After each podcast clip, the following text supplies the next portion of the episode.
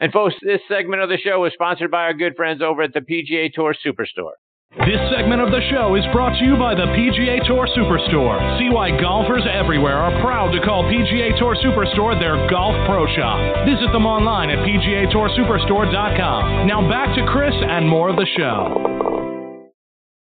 And now joining me here on the French Lick Resort guest line is former PGA Tour pro David Ogrin. Let me give you a little bit of background on David.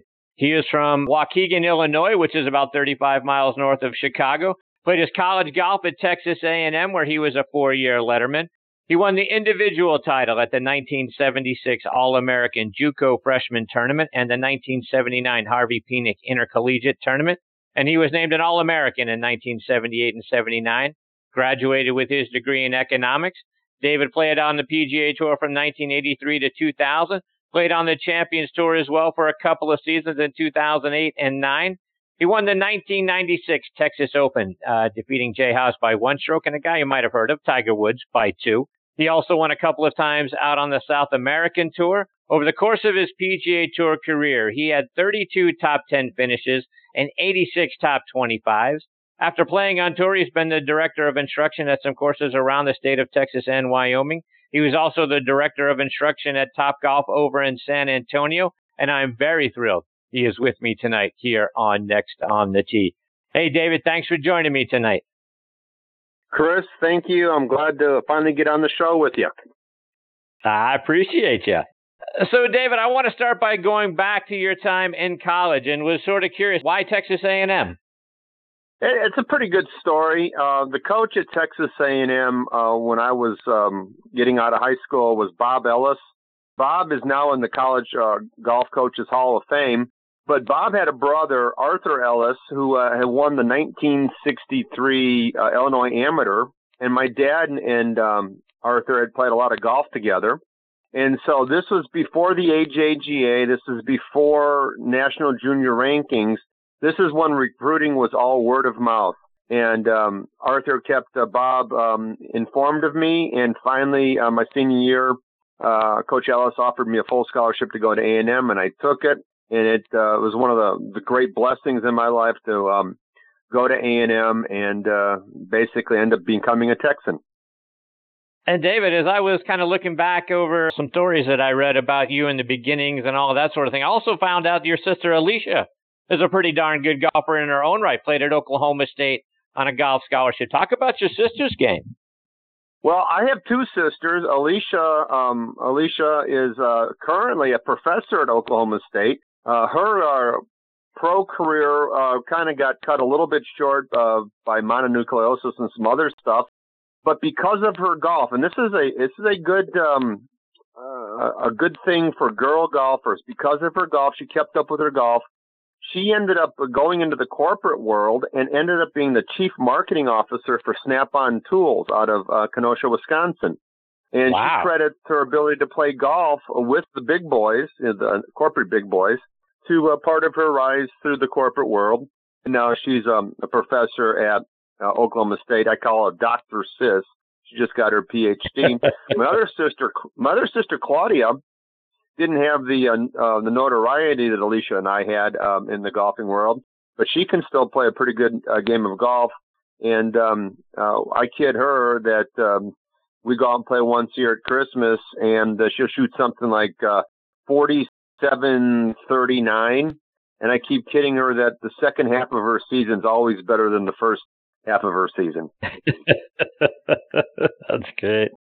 And David, looking back at your college career, you played against some pretty tough talent in the Southwestern Conference at that time. You look at the University of Houston, had Freddie Couples, Ed Fiori, Keith Burgess were there. Lance Ten Broeck was at uh, Texas. David Edwards at Oklahoma State. Talk about what it was like playing against those guys during your college days.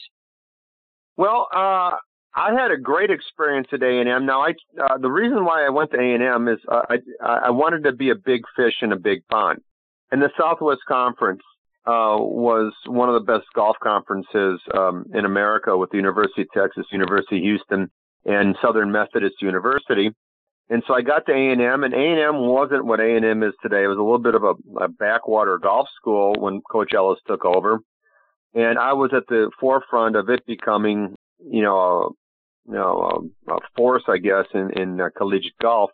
But I played against um, Payne Stewart. I played against uh, Ed Fiori. I played against um, John Stark, uh, who won the Western, uh, yeah, the Western Amateur in Everett, Texas. Phil Blackmar, and um, it was a great time to be in school and play golf. David, one of the great Aggie alumni that's become very important to me here on the show is is Bobby Nichols. I've had the privilege of talking to Mr. Nichols a couple of times. He's a major champion, having won the 64 PGA. Was just curious. Did you ever have an opportunity? Did he ever, did he ever come back to A and M and talk to the golf team when you were there? No, my interaction with Bobby happened out on the road. In fact, the last time I can remember having a discussion uh, with Bobby, we were both at excuse me Dave Pelz's um, World Putting Championship down at Disney World, which uh, you know was a one or two short-lived years of existence.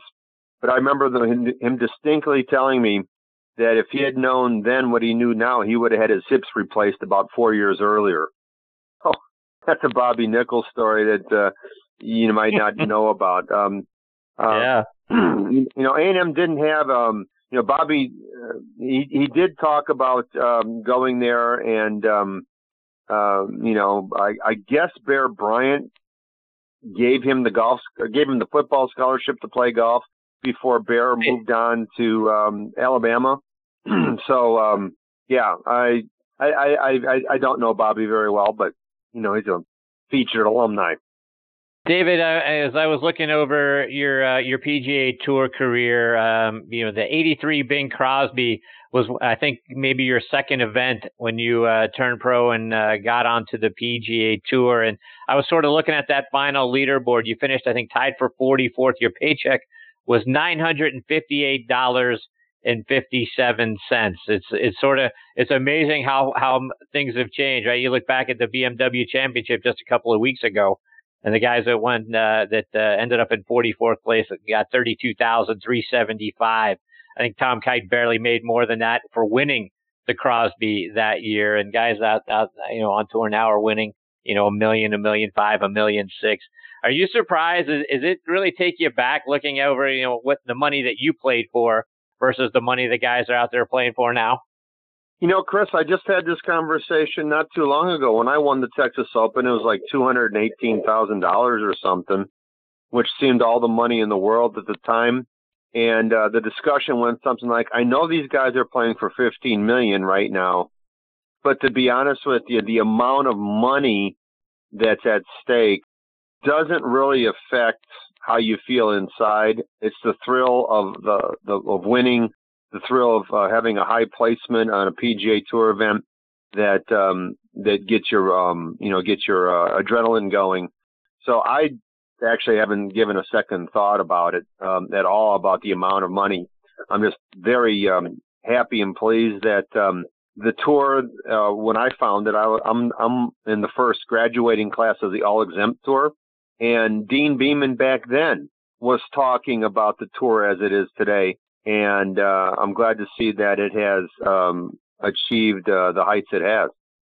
When I was looking over your career, David, and particularly out at Pebble Beach, talking about the the Crosby, boy, you had you had a fair amount of success playing out there at Pebble. You you finished tied for 17th in '84, tied for 25th in '85, tied for 12th in '89.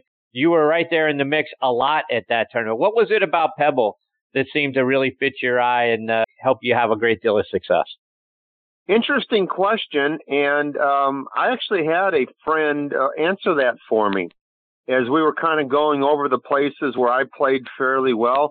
We discovered that the quality known as ambiance was important to me in performance, and it's just a lot of natural ambiance at Pebble Beach. Um, I I actually ended up being the kind of guy that stayed over in Pacific Grove more than Carmel and I just, there's something I just liked about being out there. And the golf courses themselves are difficult enough that it actually rewards somebody who, who can play strategically and keep it in the fairway most of the time. And most of my good tournaments were on years where I drove it pretty straight. And then the courses became playable for me. And I've had some years where I hit it off the map and failed miserably making the cut.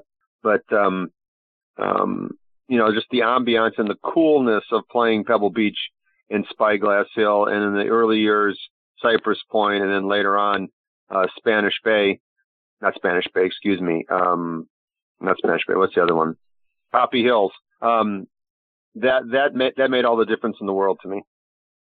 And David, also looking at that 83 season, you had your best finish in the U.S. Open that year, tied for 13th at Oakmont. Larry Nelson would win that event by a stroke over Watson. But I was curious, what, what do you remember about that 83 U.S. Open and what was it like for you being in the mix? I shot 69 in one of those rounds in a era where Oakmont is impossible to play. Uh, and I remember the weather delays, the weather delays, the weather delays. And then I got to finish on Sunday, and I I don't, don't remember what I shot. And then um, the weather delay hit, and then Larry Nelson came out the next morning, made his putt across the green on 16, and ended up winning the tournament. And David, in, in 85, you and Hal Sutton had a big battle at the St. Jude Memphis Classic. Uh, he would he would go on to hole a 30 footer to to win in, in sudden death, but that was a heck of a tournament for you as well. Talk about what you remember about that battle against Hal. Well, I, I played really good that week. Hal shot 65 in both the uh, first round and the last round, so he was 14 under on the Thursday Sunday rounds, and uh, we we tied at nine under par for the tournament. And I just played a really good steady uh, tournament the whole way. I, I got on a little bit of a roll and uh, just was playing really good golf. And I remember having a really good putting week, and the greens at uh, Colonial were a little bit grainy Bermuda, and sometimes they got difficult to putt. But I had a wonderful putting week, got in the playoff, and um, the the playoff itself is actually on YouTube. It's one of the clips of me on tour on YouTube, and I, I, I drew the number one out of the hat, and I got up and I hit this drive, and I kind of I, I, I hit it right in the middle of the club face, but kind of hit it about eight yards to the right of where I was trying to hit it. And this thing rolls all the way down to the bottom of the hill and leaves me about 215 to the front edge. And then Hal gets up, and this drive takes off of his driver at about a 45 degrees angle up and to the right. I mean, it's like the worst worst shot you'll ever see Hal hit on film. And he's over in the woods, and they find his ball. Uh, I it could have been lost, but they found it and he kind of plays out, probably leaving himself 140 yards or something, just barely nudges it out of the woods. And I'm sitting down there, and I'm in I'm in the flat, but the fairways at um, Colonial or Common Bermuda, and my ball was just in a depression. So Hal's in the fairway, and I've got a forward shot to the green, and I'm just the opposite of Larry Mowry. My strength is in my wedges, so I decide to play a nine iron over safe and Hal kind of hits a flyer to the back edge of the green, and I hit a really good wedge shot in there, ten feet. And then Hal gets over his putt, and I turn to my kid, and, then, and his name was Jeff, and I said, Hal's over the putt, and he's lining it up, and I turn to him, and I go, uh oh. And son, son of a gun, he knocks it in, and then I have this 10 foot. I hit a really good putt. It didn't go in, and I end up not winning the tournament. And that's what I remember about that. Let's skip forward to uh, 96, and that was another great season for you. You had five top 10 finishes that year. You get your win at the Texas Open. What was it like, not only the fact that you beat Jay Haas and Tiger Woods, oh, by the way, but getting your first win in Texas as a Texas A&M alumni? Yeah, so I mean, I'm not only am I an A&M alumni, but I'm a, I'm actually a, a resident of the San Antonio area, so I'm commuting to the tournament from home. um, uh, the the day I had the afternoon tee time, I actually had to take my uh, car to Goodyear to get a tire replaced. You know, this kind of stuff. The the, the at home stuff is happening while I'm playing the tournament. And um, again, I, I got off to a good start. I made I made a really weak bogey uh, to finish the first round, and then the second round I played a really nice round of golf. I shot 67, and then on Saturday I shot 65. Ended up with a lead. Um, and I get up on the first hole on Sunday and I hit a pretty good drive that just kind of gets in the left rough. Now, what had happened was we had a hurricane come through Texas about two weeks before the tournament, and the rough was like super deep. It was like more than U.S. Open rough. They just couldn't get the mowers to it. So I chopped this thing down the fairway and had like 250 to the hole on the par five hole, and I hit the three wood over the green and uh, got a squirrely lie and pitched up about 12 feet, and I made that right in the middle of the hole. And after that, um, you know, I, I make a couple birdies, and I come to the sixth hole with a four-shot lead. And then I had this lemony snicket series of unfortunate events. I make a triple bogey on the sixth hole. Ooh. Yeah, I know. So walking up to the seventh tee uh, at La Cantera, this really strange kind of piece came over to me, and I turned to my caddy, Brad, and I said, Brad, I just made a triple bogey and did not lose the lead. And I promptly made four birdies in a row. So, um, wow. and then from there I was just, I kind of seesawed my way in to a one shot victory. Uh, the final touch on this, this is the year that Jesper Parnevik kind of messed up the scoreboard at the British Open.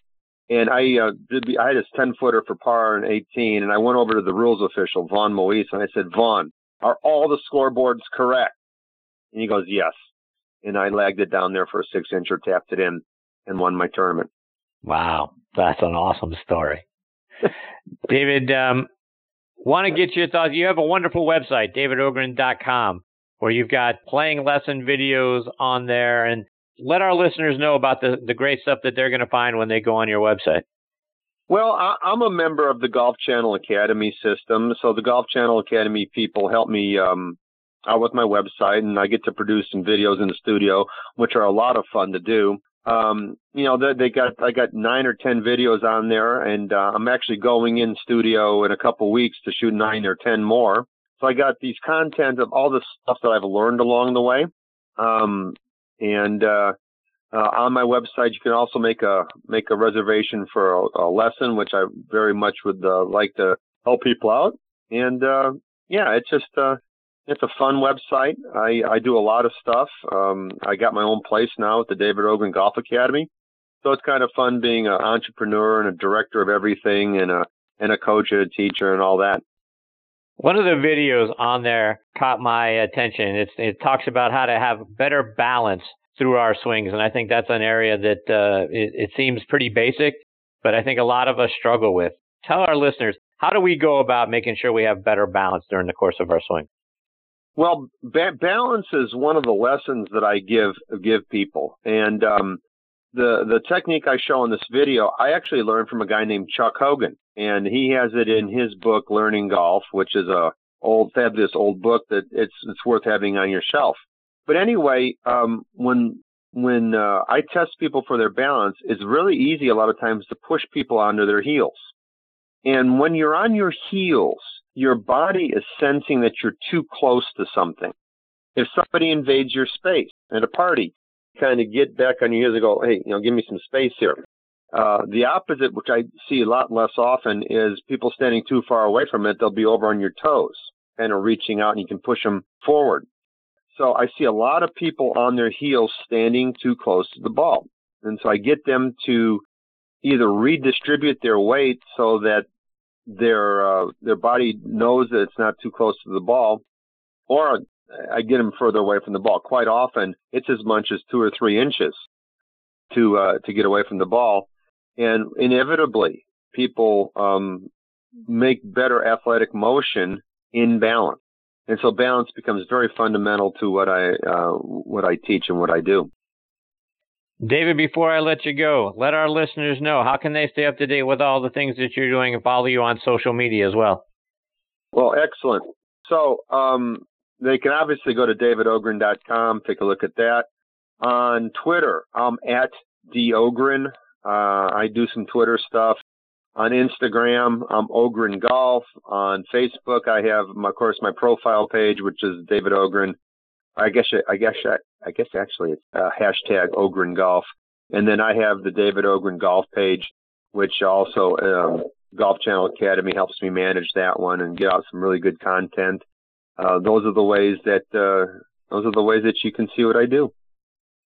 Well, David, I can't thank you enough for taking time out of your night to to join me and be a part of the show. I, I've really enjoyed the time. I'm sure I've only scratched the surface of all the great things that you've done over the course of your playing career. I hope you come back and join me again sometime.